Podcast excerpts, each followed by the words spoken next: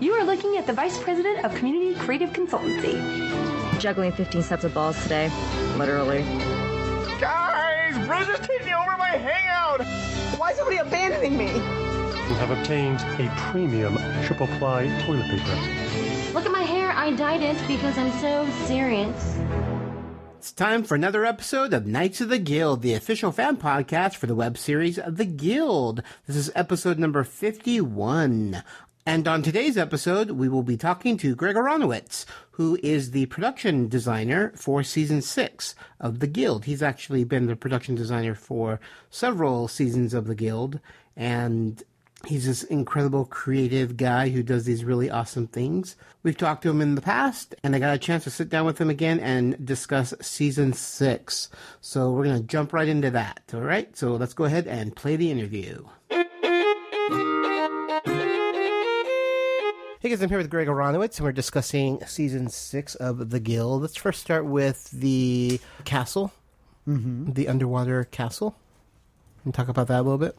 Uh, the underwater castle was a challenge in that it needed to get destroyed. So, um, you know, it could have been simpler, but I wanted to kind of make it elaborate, and I felt like it was like the the first piece we would really see that would dictate what this, you know, what the game. The only thing we've ever really seen of the game is the guild hall, mm-hmm. you know, and now we're venturing out into the world and and this whole new world that's supposed to be the bigger, better world. So this castle I felt like represented a lot. So I wanted to kind of make it involved and intricate, which made it complicated to have a duplicate.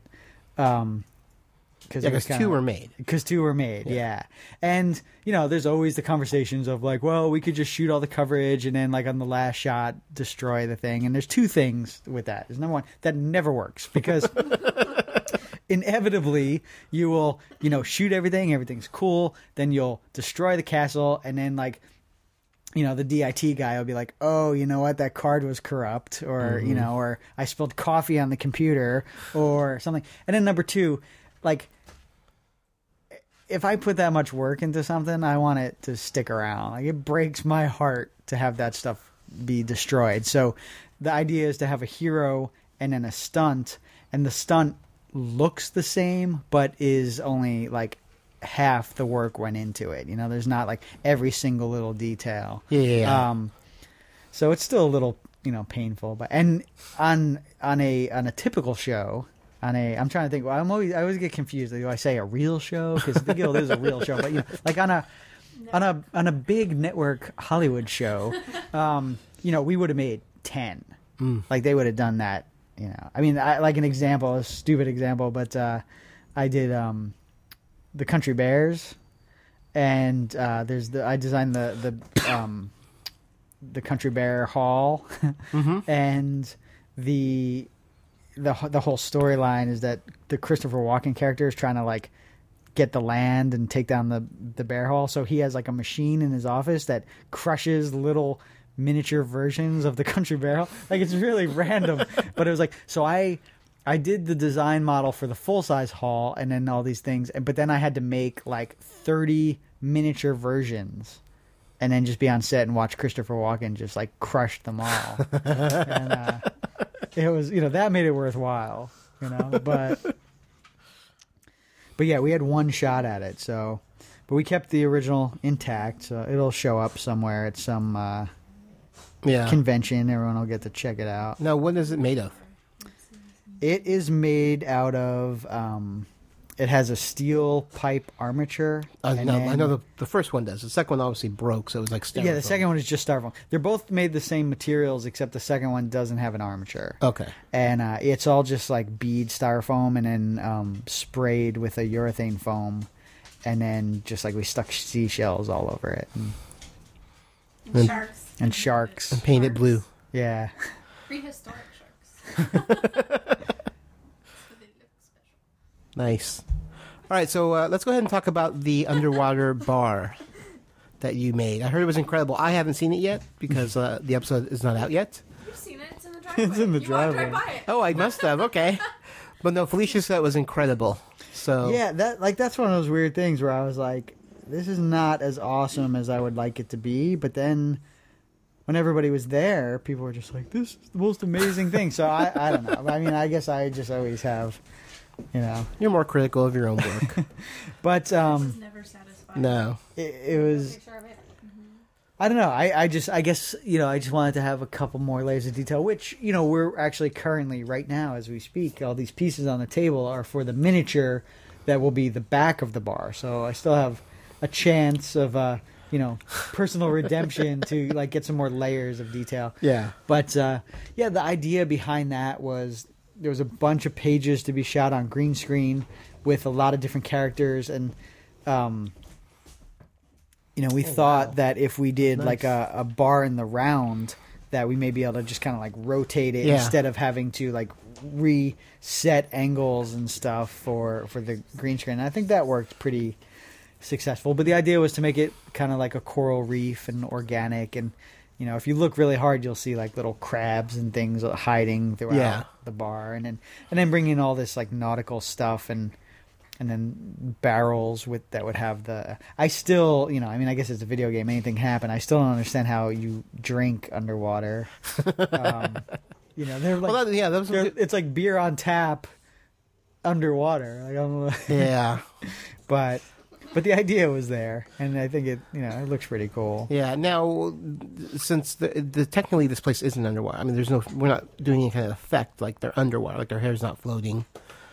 Well, it's kind of you know I think the the the like word on, the word on set was that it was like the SpongeBob philosophy. Yes. like you are actually underwater. There, people are swimming through the shots and Yes. stuff. It's just that you know, I guess Felicia's idea was that the mechanics of the game don't deal with constant like flow Yes. effects and stuff. Yeah. So yeah, the hair. Yeah, yeah. So I mean, it's like more like a game underwater. Yeah, Now, yeah. did you take that into account when you built the the bar area? Would it have been different if you knew that there was going to be water particles, making it look more fluid? Would you have different, different colors? I mean, I I think if we were going for a much more realistic thing, then yeah, totally. I'm starting with that, like, why would they have open mugs of, you know, like with like I was saying earlier, but um, but no, it was more of like a cartoony kind of fantasy fantasy thing, and then um, you know, we had some cool stuff. We had oh man, hard time uh getting crabs. We had a really on hard there. Yeah, which it's not that hard usually to get crabs on a movie set, but um, it's Oh, we had but but we uh yeah, this was Red's joke. I'm sure she'll tell you all about it. But there was it in in the original script. It's written as um, loins, yeah, bear, bear loins, and because that's like a game standard. And Ah. but then it came up in a production meeting that like, well, we're kind of in the underwater section of the world, so um, you know maybe it should have more of a you know, aquatic theme. And Red was just like, "Oh my god, you know, Zaboo has to give her crabs," and, and everybody laughed like twelve year olds, and then and then Felicia was like, "No, no, that's like too," and it, but then everyone was still laughing, and she was like, "All right, I guess that makes sense." it's not like Felicia's never gone for you know the eight year old Yeah. uh, mentality humor joke before, but um, but then we were like, well, we need to find like the biggest crabs we can, like the most. it's not that's that's not funny. I don't know. I don't Um, know. just crabs. you know, because it's still a video game. Like we wanted to have them be kind of you know crabs of unusual size. Yeah. You know, so um, I was gonna try and make something, but we were so under the gun. There was so much to do. Um, so we tried the rental houses, and uh, ultimately we found online. I think Carrie found. Uh, a store at like on Amazon that could ship them to us. They had like 18 inch Alaskan crabs or something. And then so we bought them and then it was coming up on the the shoot day and I realized that they had never shown up. And for some reason even though and Amazon please check into this and fix this cuz some sometimes first of all I have to say this about Amazon. What deal have they made with the devil? Like I will order something at like 8 o'clock on Sunday night and then Monday morning I'll get up to walk the dogs and it's on my doorstep. Like how is that I have even no idea. possible? yeah. Like, how come every time someone mails me a check, it takes like three weeks and gets lost? But if I order, you know, uh, the the series DVD collection of The Flash, it's here in like less than twelve hours. It's so crazy. It, yeah, which does that? um, but uh, so weird. But but this one particular time when I really needed crabs, they shipped them and everything was right on the site, like the address to send it to. But somehow they ended up in was it in Bo- Massachusetts. Massachusetts, like as if Massachusetts doesn't have crabs. like what do they? And and then there was no way that they could get it to us because it was like the next day, so we had to cancel that order. And then we found some other stone crabs or something that Yeah, I went to a rental house and found some that weren't quite the same size. Yeah, they weren't quite the same size, but they were all right. But they, they said I was allowed to paint them, so I made them look all kind of weird. And but uh, yeah, somewhere, someone in Massachusetts, I gave them crabs.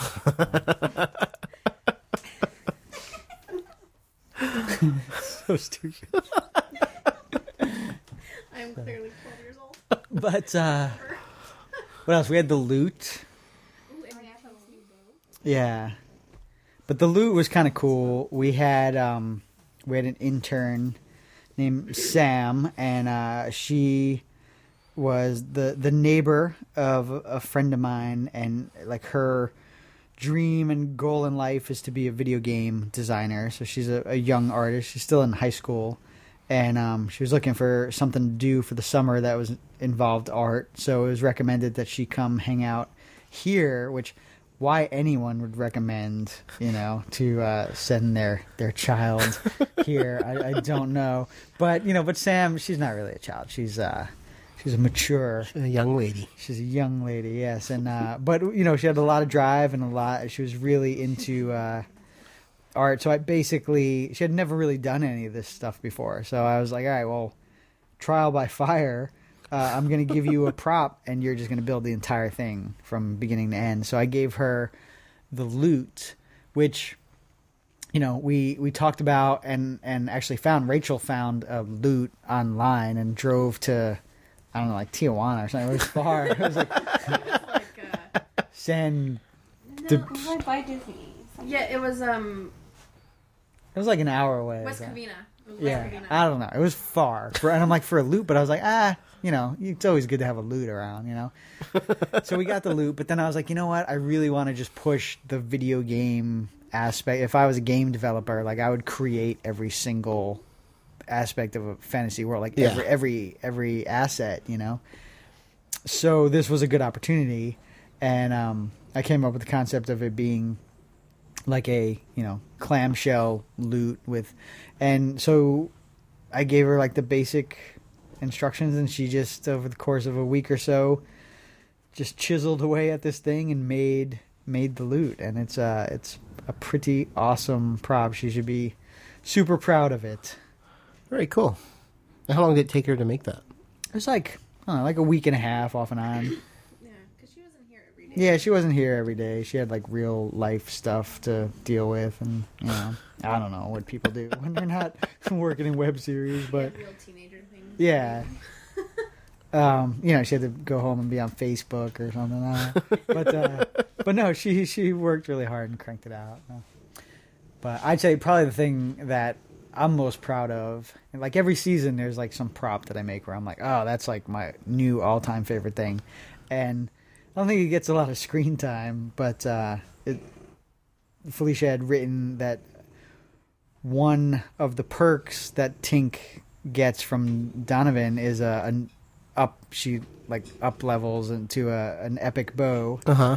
and um again I was like I asked Felicia I said hey do you mind like I think Felicia was thinking we were gonna take Tink's original bow and like And alter it. paint it or Yeah. add Yeah, like yeah, something to it and but you know that's not that's, not That's how not your roll, style. you know so um I said, "Do you mind if I make it where it's like a bow that belongs to this area of the game?" And, and she was like, "No, go for it." So I did like this uh, inverted seahorse thing and made it purple, and probably spent the most time on that. And by most time, I mean like three days. But like of any any single prop that I worked on, like that was the one that I focused. And I think I started the whole show with that because I was pretty excited about it. Um, and then it has like seaweed uh a seaweed bowstring and stuff, and I think it's pretty pretty damn cool. Yeah, I'm looking at it now. Are you? Where is it? It's right up there. Oh, there it is. Yeah. Well, that's as you can see, that's my it's very uh, cool. I think yeah, you got it. next to it. You have all of the uh, dragon. Uh, Dragon Age. Yeah, there's Bows? Dragon Age, and there's uh, from my movie Battle Planet, and then there's the um, the Night Sisters, the the uh, Clone Oh, Wars right, when you did- cosplay I did right. for for the Team Team, Unicorn? Unicorn. So yeah, there's like a whole bunch of bows. Pretty Crazy. crazy. Yeah, bows are popular. Bows are cool though. They're, that's, There's something about Yeah, you, they're you very have cool. a bow and it just makes you feel like a badass. yeah, So, yeah. They're not really practical for like you know s- urban street use, but but they look cool. Very cool. Uh, let's talk about the uh, uh, Zaboo's Perfect Woman. so you guys actually created that. I mean, we didn't create iJustine. No, well, of You know, course not. She's a self-made but you, woman. but you, I mean, actually, her parents probably. but you actually made the picture that Zaboo supposedly cuts Yeah, together, the when, he, Franken when woman. he's um, Because I talked to Felicia and she said it was only supposed to be a face, and you guys made a whole body and made a whole yeah, thing. that was I don't know. It was my interpretation of it because it was supposed to be this whole Frankenstein thing, and I think the script mentions though like other body parts. And, Yeah, yeah, because it you know? mentions like the Like the knobby tail. Yeah, yeah. So I don't know. That was one of those. Well, the script for that- the yeah, but I mean his picture initially isn't a mermaid, isn't a mermaid. It's just the, the picture. no, no, no, no. Like in in in the I'm talking about in the game. Yeah, in the game, iJustine. in in the script you're talking about the frankenstein Yes, collage yeah. no there were specific things it talked about um it was like like oh, yeah and reese witherspoon's hair but then it was like somebody's body I don't know if body was mentioned, but it was definitely like tail and like Someone's leg. like someone. yeah they like it mentioned different body parts so Yeah. so then we made it and felicia's like oh i thought it would just be like the head like to focus on the head and i'm like well but if you're thinking of your ideal woman You're gonna think of head to toe. yeah i mean at least i do I don't, maybe that you know maybe i'll never get another date in my life after saying this but it's like you know it's uh, you have to think of the whole person um yeah moving on. But uh yeah that was actually you know a bunch of clips were pulled. It wasn't real magazine stuff. It was all from the internet. And then red um kind of did a mon- a collage on in uh in, in Photoshop. And then so we had the reference one and then the layers. And then I actually cut them out and pasted them together on on a board and I don't know wrote some stuff on that. It was it was probably not the most exciting uh, prop, but I think it sold. And then and then we had to do the whole stack of magazines that he's using. And if you look really close, you'll probably see the covers and like it's all of us on the covers because we had to emulate Oh, that's great. a um yeah because you can't really use like the real Yeah. magazine Yeah. but we wanted it to look like people and us and so it's like you know there's a big picture of of uh marisa cuevas on there and then it's like um like red and i and brian kamioka uh, at a at a costume party and so i was yeah, it was LOJ, and so I like put the stuff in there that it was like we were like a uh, European uh, rock pop band or something. And I don't know. It was really weird, but it's uh, yeah. There's a bunch of little Easter eggs on the. on That's those awesome. covers. Are they still around? The magazines, I assume yeah, they're here somewhere. yeah. We uh, we use them a lot because almost every show requires magazines. Like that's one of the hardest things. Not one of the hardest things, but probably one of the most time consuming things is every show, especially on the lower budget shows where you're not allowed to use real product. You have to Greek everything out, and, and I know we've talked about this in previous seasons, especially like season five where we had like so much product placement. Yeah. Um, but usually you have to Greek things out, which means you have to like hide the names and any trademark logos, or and it's a lot of work. So over the years, we've just been building up an inventory of yeah. uh, your own beers pri- and your own drinks. And yeah, we have we have like cold soda, Yeah. you know, and, and man products for. Oh know, yeah, the um, Vince's.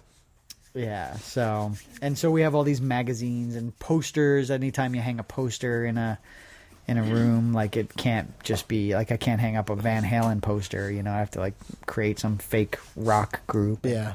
So it's usually one of us like dressed up like an idiot and you know, heavily photoshopped and Red creates some kind of title graphic and slaps it over there. Yeah. So, um, but what else? Yeah, what other big props? Uh, well, another super cool thing is um, the one of Codex's first jobs is to anatomically correct the uh, statues, the, the the pewter figures that uh, Floyd gets in oh, from. Felicia did mention this that the Yeah. men have boobs and the Yeah. women have packages. Yeah, the the um the barbarians have boobies, and the uh, She was like a witch. what is she? Yeah, is like the witches have uh man packages. So um, you know, again, it was like one of those things where it's like you know Felicia thinks of these weird, crazy jokes, and uh, it's like how far are we uh, uh, allowed to push them? Yeah. and I tend to. I think Felicia and I think a lot alike, but then she always kind of pulls back at the last Mm. moment. So, and I always want to go the extra yard because there's no, you don't write a script saying, oh, uh, you know, these barbarians have boobies and can you file them off, but then not like actually want to see, See the it. boobies, Yes. you know? Yeah. Um, They are. They're. Yeah, they- hey. Turkey. They're. You know. They're. I I am So they a were- sculptor that takes pride in my anatomy. um, and uh, but that was one of the things like that. You know, we kind of went a little like head to head on is because I sculpted them and everyone thought it was funny, but then Felicia like was like, "Oh my god, there's like, you know, breasts, Yeah. uh, like areola, you know," and, and um, she's like, "Well, maybe you can paint a bikini over it, like a bikini top, so it's like less." And so my argument was that it was supposed to be just some weird mistake. Yeah. Like, and so I felt like if there was a bikini top, then they would be aware that the dude has was wearing a bikini top. breasts. Yeah. You know? So the compromise was me, number one, being really stubborn and pushing and pushing and pushing. but the compromise was that I think they're just going to like blur it out so that you never actually get to see it. But I think that's still a million times funnier than a barbarian in a bikini. Yeah. You know? And, um, I, don't know. I think she was sweating it on, on set, but but I think it's pretty pretty hilarious. And uh, yeah, and then it's supposed to be a whole box of them, so we had to make like dozens of Yeah. these things. So um, at, may, at some point, maybe there'll be like a you know Knights of Good uh, contest where you can get a boobarian. Because they really are unique only to the guild. Uh, yeah. Uh, another thing I wanted to talk about was uh, Felicia's pager or Codex's pager, Mm-hmm. because in the script it wasn't this giant restaurant. In the script, it's I don't even think it's mentioned. No, I mean it was. Yeah, I mean I think it is in the script, but it was just meant to be like a regular, like, you know, she didn't think it was going to be like a huge restaurant. Yeah, well, I'll tell you this: if it if it's in the script, She it- said that it- you it was- created It was in it was in the in the like later. Later scripts, Yeah, it was like in a final issue because it was not in the script the day before we started shooting, and I get a phone call from Kim Eby saying, "Hey, uh, Felicia and I were talking. We thought it would be really funny if Floyd says, "Oh, he, uh, you know, because he did have the line of dialogue about like." You know, you're free to come and go as you please as long as you're here at my beck and call at Yeah. any second, you know? Which basically, and everyone around here knows how that because I, I think that's what I say. Like, oh, you know, hey, whatever, make your own schedule, just don't ever leave. Um, but uh, so I totally related to that. But but she said, um, oh, we thought it would be funny if to like fortify that he gives her like a restaurant pager so that he can just like buzz her whenever. Um. And I was like, oh, okay, you know, like, because I don't think you can just go get a, you know, one of those like, uh, um, uh, what was the? There's a specific one. She oh PF Chang's. She was referencing the PF Chang's one. So everyone go to PF Chang's and and wait in line and get a buzzer, and you'll see because they're like big and clunky, and they go like eh, Yeah. eh, and it's like a DefCon four, you know. um, so we needed this thing in like a, I guess the next day. Um, so I just I, I was like, hey Maz, just make a restaurant pager, you know, uh, and he did. He just put it together. Yeah, it had to be operational too. Yeah, yeah, I it had to work. Well, it had to a- work, and you know, obviously the real ones work where they like dial a code and it sends Yeah. a signal. You know, this is Hollywood. Like, it- Yeah. it had to be fake. It had to be able to like just work and turn off on command. And Yeah. So we needed to be radio controlled. So it ended up being this huge thing, and that's, you know, again, people just don't always think about like, you know. Like, oh, we have this funny idea. The piano can fall eight stories and crush the guy, and you know, let's shoot this. And you're like, uh, okay, like, Yeah, but it does go to show how amazing your team is. That she can call you up and 24 hours later, you can have a fully automated buzzer that can go on and off at a moment's command. Let's not make that the norm. well, well, that, That's the unfortunate thing is that you guys do. that's what happens. So Like, they you know, we- expect it. They know they can call you 24 Yeah. hours and it's still like 48 hours. Yeah, but it doesn't is happen. possible. I mean, it may not be the norm. Hopefully it's, It's- not, but for the fans. As long as the fans are happy, I mean it's a great it's a great sight gag.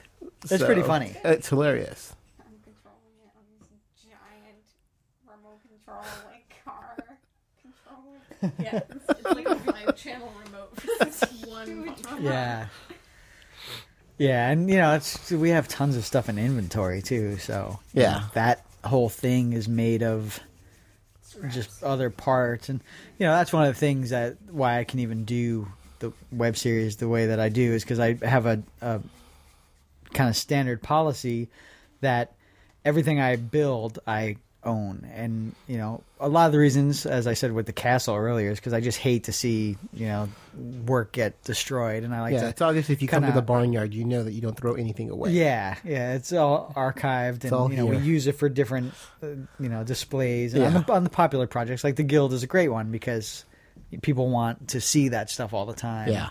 But then there's other stuff that, um, you know, it's like every every puppet that's made or every every uh, prop gun or there's like all these components that go into it and they have a certain cost. And if that just goes into some producer's storage to never be seen again Yeah. that's like materials that are lost. Where here if i know that you know something isn't going to have a long life or that I, I don't really need to use it again a lot then we strip it down and it goes back into the pool. And so that actual piece that thing is like was completely constructed from other existing props So like you're, you're all- saying your company's very and- green. Because it reuses things over and over again. yeah we try. I mean there is also that. It's uh you know i mean the amount of lumber and it's just crazy. So Yeah. we try and hang on to everything and just uh just recycle it as much as possible. And it's green for the environment and and the the theory is that it's green from my pocket because you know It saves you everyone comes and says we need this uh five thousand dollar set but we only have five hundred dollars you know so it's like you know i i, I So don't that's how you're able to do things. yeah, because I have Yeah. forty five hundred dollars worth of lumber Yeah. from you know the past five projects that we can use Yeah. to be able to pull it off. and it will be used for future stuff. Mm-hmm. Yeah, it's very cool. So, um, I heard through uh, you know production that uh, uh, we couldn't use previous Vork house or the dog house, which was uh, at Felicia's place. So Mm-hmm. Yeah. it well, was well, it wasn't so much that we couldn't use it as it no longer exists. well, yes, well, like Felicia's Geek and Sundry office, like Yeah. where she does the flog and everything. Like that is the renovated uh, shed yeah, that was uh, Vork's place and um, Bladezz' garage. yes, So, yeah, we needed to find a new home for those. But you know, the thing that is interesting, but and I'm not even sure if people actually even keep this in mind when they watch the show. Like even the hardcore fans, because it's just there's so much time between the seasons. But from the first episode to you know the season finale of season six is like really only like a couple months. Yes, in at- time at- at you know? most, yeah. it's like I think we all think about it in terms of like years, and- years, yeah. But but really, it's just like it's a couple days in the first season, and Yeah. a couple days in the next season. Like the distance between season five and season six is a weekend. yeah. You know. Same thing with four and five. It's a you know they go they're going to go to the convention and then a week later they go to the convention. Yeah, they're on the way. So, Yeah. So it's not so. When you have to change a location or you know change a, a set, but it's supposed to be the same thing. Like there's not a lot of leeway You know, I mean, obviously the audience is always forgiving in a certain amount of you know. Yeah. People aren't going to be like, "I'm not watching the show anymore." The refrigerator was on the left side last time, but but still, continuity wise, you you still want to be as close as possible. And so when that came up, we decided that the easiest thing to do would just to be uh, to build Vork's shed in at the barnyard in my living room, Mm-hmm. Where which we're is sitting right now. Yes, you know, has guild history. I mean, it has just internet. Oh yeah, it history used to be uh used to be uh cheesy beards. Yeah, the office for uh Yeah, for Ali. thank you. Oh my god, I can't remember the guy's name. Yes. Yeah, and you've done a pl- plenty of other web, yeah, well, web and, series uh, stuff in here. I mean, Legend of Neil. Yeah. The the uh, grandmother's trailer was in here, and then uh, I mean the Tommy Y show is shot in here. Um, yeah, I mean, there's tons of random things that that we had just done. Wasn't the um, whole Stan Lee Zaboo yeah, I was, I was, I was thing was in here that- too? Oh yeah, yeah, yeah.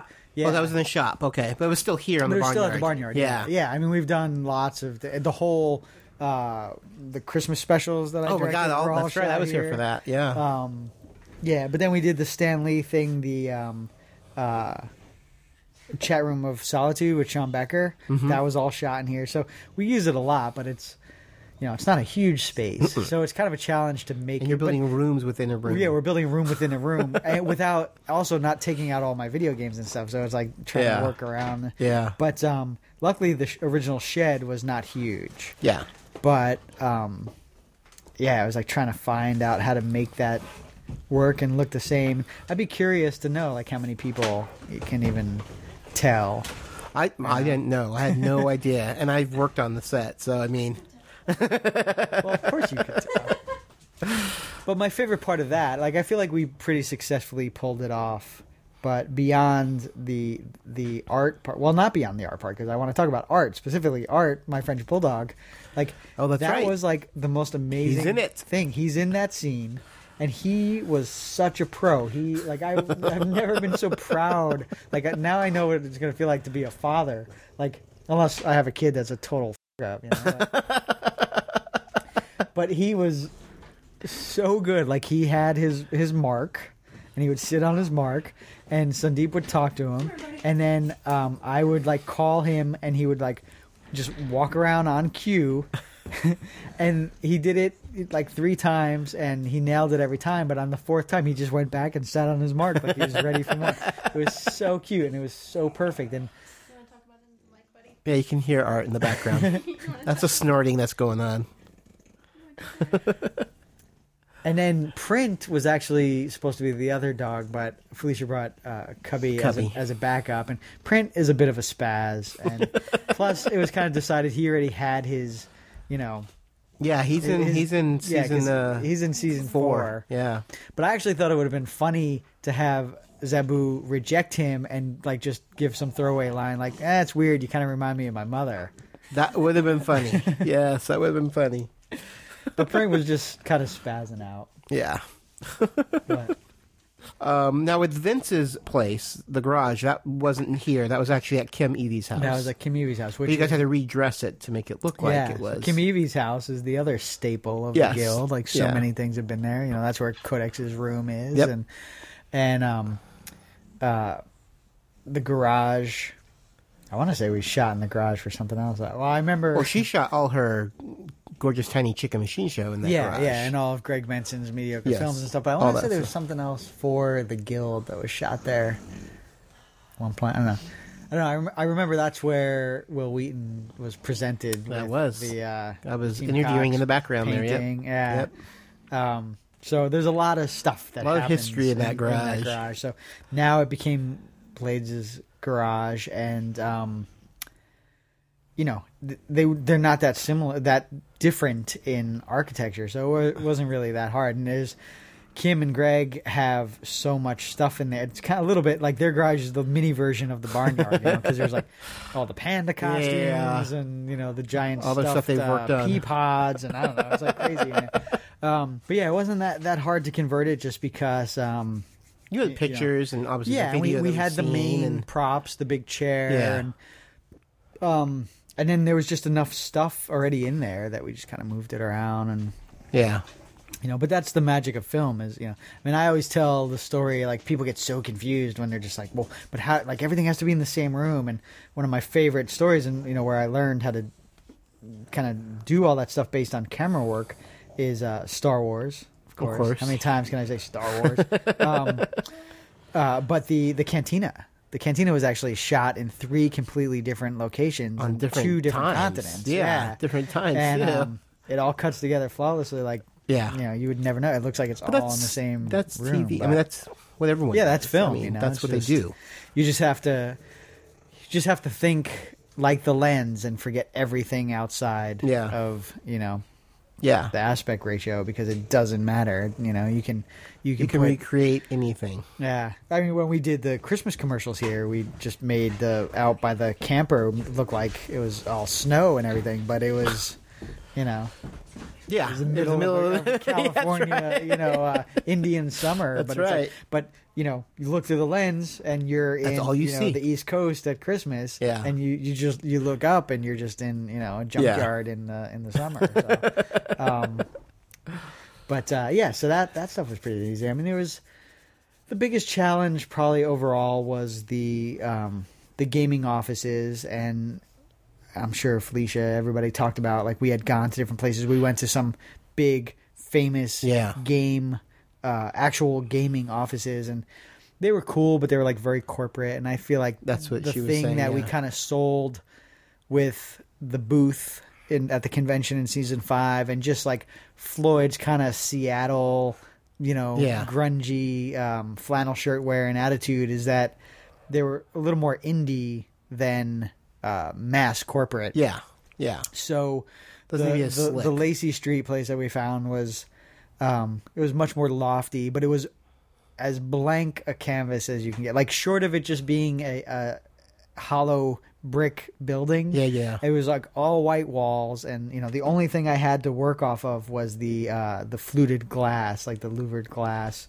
Um, other than that, there was like no character or personality whatsoever. So we just had to had to bring it all in, and it, but it's huge. It was a giant Yeah. loft office, and again, I think you know everyone forgets because the guild has reached like such a high benchmark of of quality, but people forget like the the budgets are like Still. hundreds of dollars. Yeah. You know, like Yeah, not yeah, even.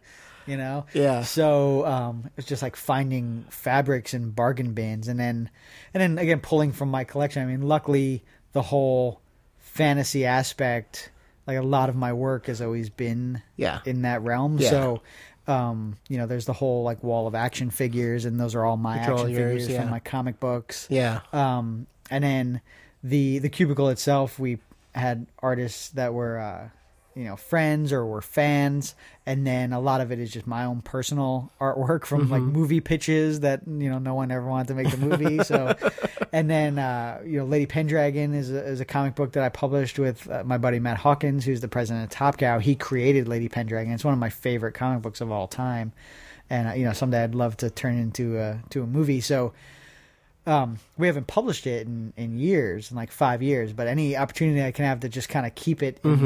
the, in the public eye, and it seemed to like you know blend in. Yeah, yeah, it know. worked well with. Actually, a, a funny thing about that is uh, my favorite artist in the entire universe, Drew Struzan, had done a piece for a cover for Lady Pendragon, and I didn't have a big printout of it, but I really wanted it in the cubicle. And Roy is supposed to be this like super awesome artist Yeah. that like creates all the Yeah, he's like know, the lead it- artist Yeah, it's like the guys from Blizzard, like their you know their work pretty much defines that genre. Yeah. you know, so so I wanted to put some really key pieces in there, and and this Lady Pendragon piece is just like one of the most beautiful fantasy pieces I've ever seen, and I didn't have a print of it, and um, I didn't really have time or money to make a print of it, so I was like, you know what, I want to bring the original down because the thing is, like Drew Struzan, I, I've idolized him all my life, and and as a kid growing up, I would have like all the posters, Back to the Future and Indiana Jones and Star Wars, and I would just like stare at those posters and just like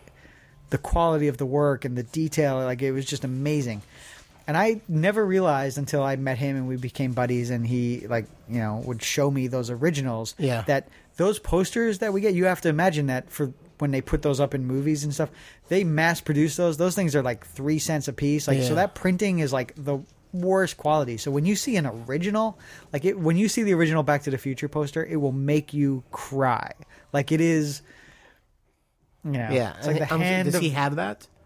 uh, does he have his originals, or Sadly, does he- somebody just bought it.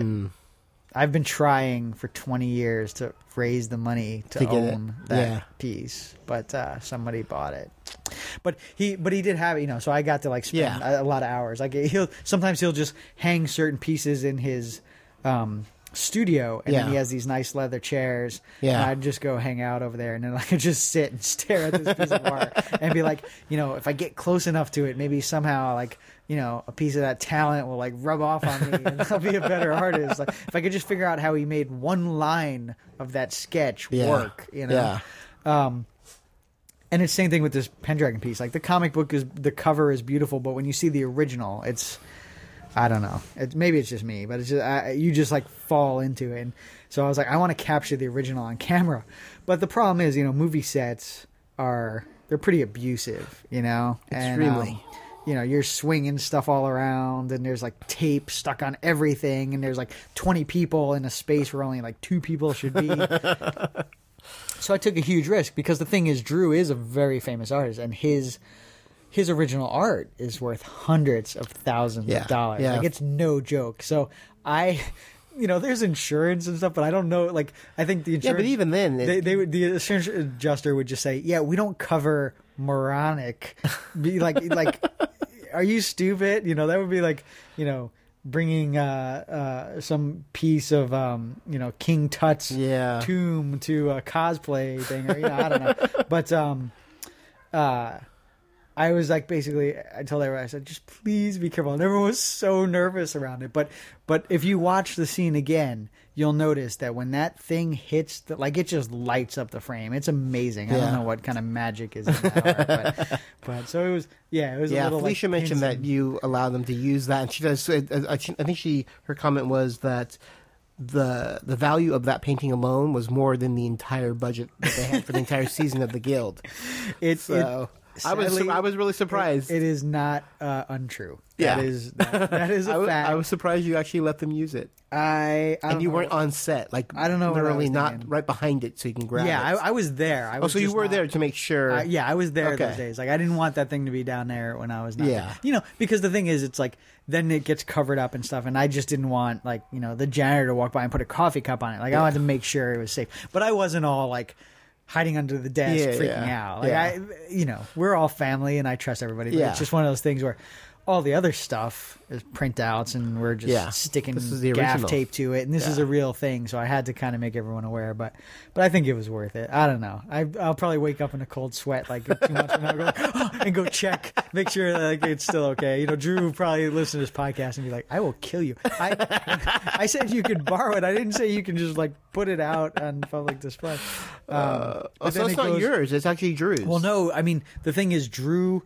Drew has the same deal. Like I learned to make my deal from him because he's like, you know, you need to create respect for your artwork Uh-huh. because there were so many pieces in the early days of his career that, you know, and I'm not talking about like. I'm talking about early days like Raiders of the Lost Ark, Yeah. where the pieces would just end up like in some producer's storage Yeah. space, and then it wouldn't get paid for it, and then it would end up like just like being rained on, and and you know what I mean. Like he That's just all the devastating. time, pieces of his work are found like in Yeah. like thrift shops or like or have destroyed. Like there's a, a whole um, catalog of like the the missing pieces. You know, it, he calls it uh, Raiders of the Lost Art. Nice. You know, um, but and he's like, you know, you're the only one who will ultimately respect the work until there are people that are willing to like, you know, have it as a prized possession. So he ended up as he became more popular making a deal where it's like if he does a Star Wars poster, um, you know, he gets paid to create the art and they own the copyright and they have the right to make t-shirts Yeah, and to posters and whatever, and such, which yeah. they do, you know. Yeah. But he owns the physical original. Oh, that's But good. Obviously, they or anyone else has the right to pay the fee that is, you know, the the the market value of the art Yeah. based on what he you know or or whether it be like some like Christie's or somebody like yeah, yeah, yeah.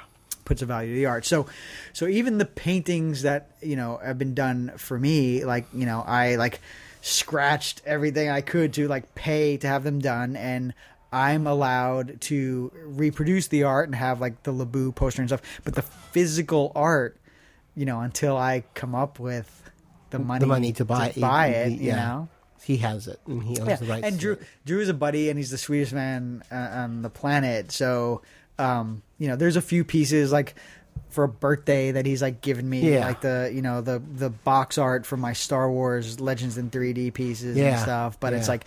You know, there's only so many favors you can get from people, and uh, you know, there, it's not like he'll be like, "Here, well, this is worth, uh, you know, three point eight million dollars, but why don't you just hang it over your fireplace?" You know, um, so yeah, so like that's one of those pieces that you know Yeah. someday. So my whole career goal financially is to be able to make enough money to buy all the original art He made for you. The, the pieces that uh you know Yeah. I've done. Yeah. So Now that the season's over, well, technically you're still working on some of the season six stuff, but uh, generally, you know, ninety percent of it's done from your aspect of it, or your perspective. Um, how do you feel about the overall art direction or the overall production design of season six?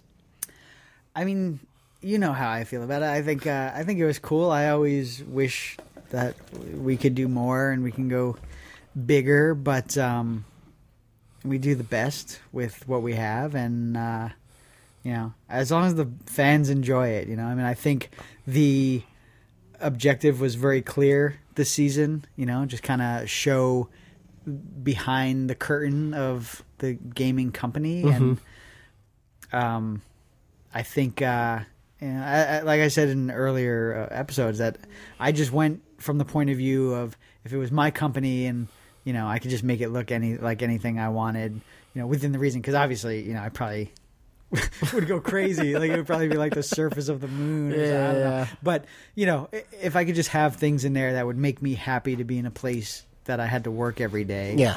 And uh, you know, I think uh, I think we did that. There was just a lot of cool textures and stuff, and a lot of Easter eggs and throwbacks to you know what we Yeah. as fans know of in the game. Um, and hopefully, everyone else feels the same way.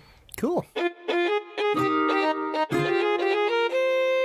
All right, hope you guys enjoyed that. It was so much fun talking with Greg. He has such interesting stories, and he really cares about his items and his products and everything he makes. He, you know, he does the very best job he can, and sometimes he's not even happy with that, even though they're amazing, amazing stuff. So I hope you enjoyed that episode. Like I said, I'll be continuing these interviews from season six. I have a few more, some with Felicia, some with other cast members, and a few other crew members. So I'll be rolling these out um, as quickly as I can. It looks like I'm doing one one a month, even though I was hoping for two. But right now, I think it's going to be one a month, um, leading up to uh, our final episode, which I'm uh, starting to plan right now. Uh, a lot of cool ideas going on. We'll see if I can pull them off and give you guys a really fantastic final Knights of the Guild podcast episode to go out on. Um, it would be really awesome. Until then, be sure to follow us on Twitter. We're at Knights of Guild. There's no the, it was too long, so it's Knights of Guild. You can follow me as well on Twitter at Geeky Fanboy. You can also like us on Facebook. You can go to www.facebook.com slash Knights of the Guild. You can hear us on Stitcher Radio. It's this fantastic app that you can download on any Android or iPhone, and you can listen to us anywhere. It's a really, really cool app. You should check it out. Also, we would love to get some reviews on iTunes. So until next time, guys, take care. That was the scene in California's Mojave Desert five years ago. Our historic first view of the newcomer's ship. Theirs was a slave ship carrying a quarter million beings bred to adapt and labor in any environment. But they've washed ashore on Earth with no way to get back to where they came from. And in the last five years, the newcomers have become the latest addition to the population of Los Angeles. Alienation, the Newcomers Podcast, is a fan cast devoted to the groundbreaking but short lived TV series Alien Nation. This series tackles social issues like racism, bigotry, and intolerance with an alien twist. Each month, we will bring you a podcast dedicated to a single episode. The host will give you their thoughts on the episode, as well as some little known behind the scenes information. So please subscribe to Alienation, the Newcomers Podcast on iTunes, or visit our website at alienationpodcast.com. My name is Al, And I'm Joyce. and we're, huge Disneyland, fans. In fact, we love the Disneyland Resort so much, we host a podcast dedicated to the happiest place on earth to share that passion with others. That's right. On our show, Tales from the Mouse House Disneyland podcast, we share current resort news, some tips and tricks we've learned over the years to help make your Disneyland resort vacation the most magical experience ever.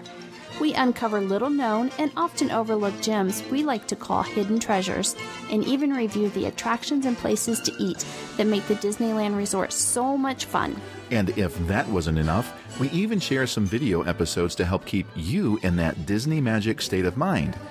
If you're a longtime fan of the Disneyland Resort, or you've just recently discovered the magic, this podcast is for you. You can find Tales from the Mouse House Disneyland podcast at www.talescast.com and in iTunes. And remember, Make it a Mickey day.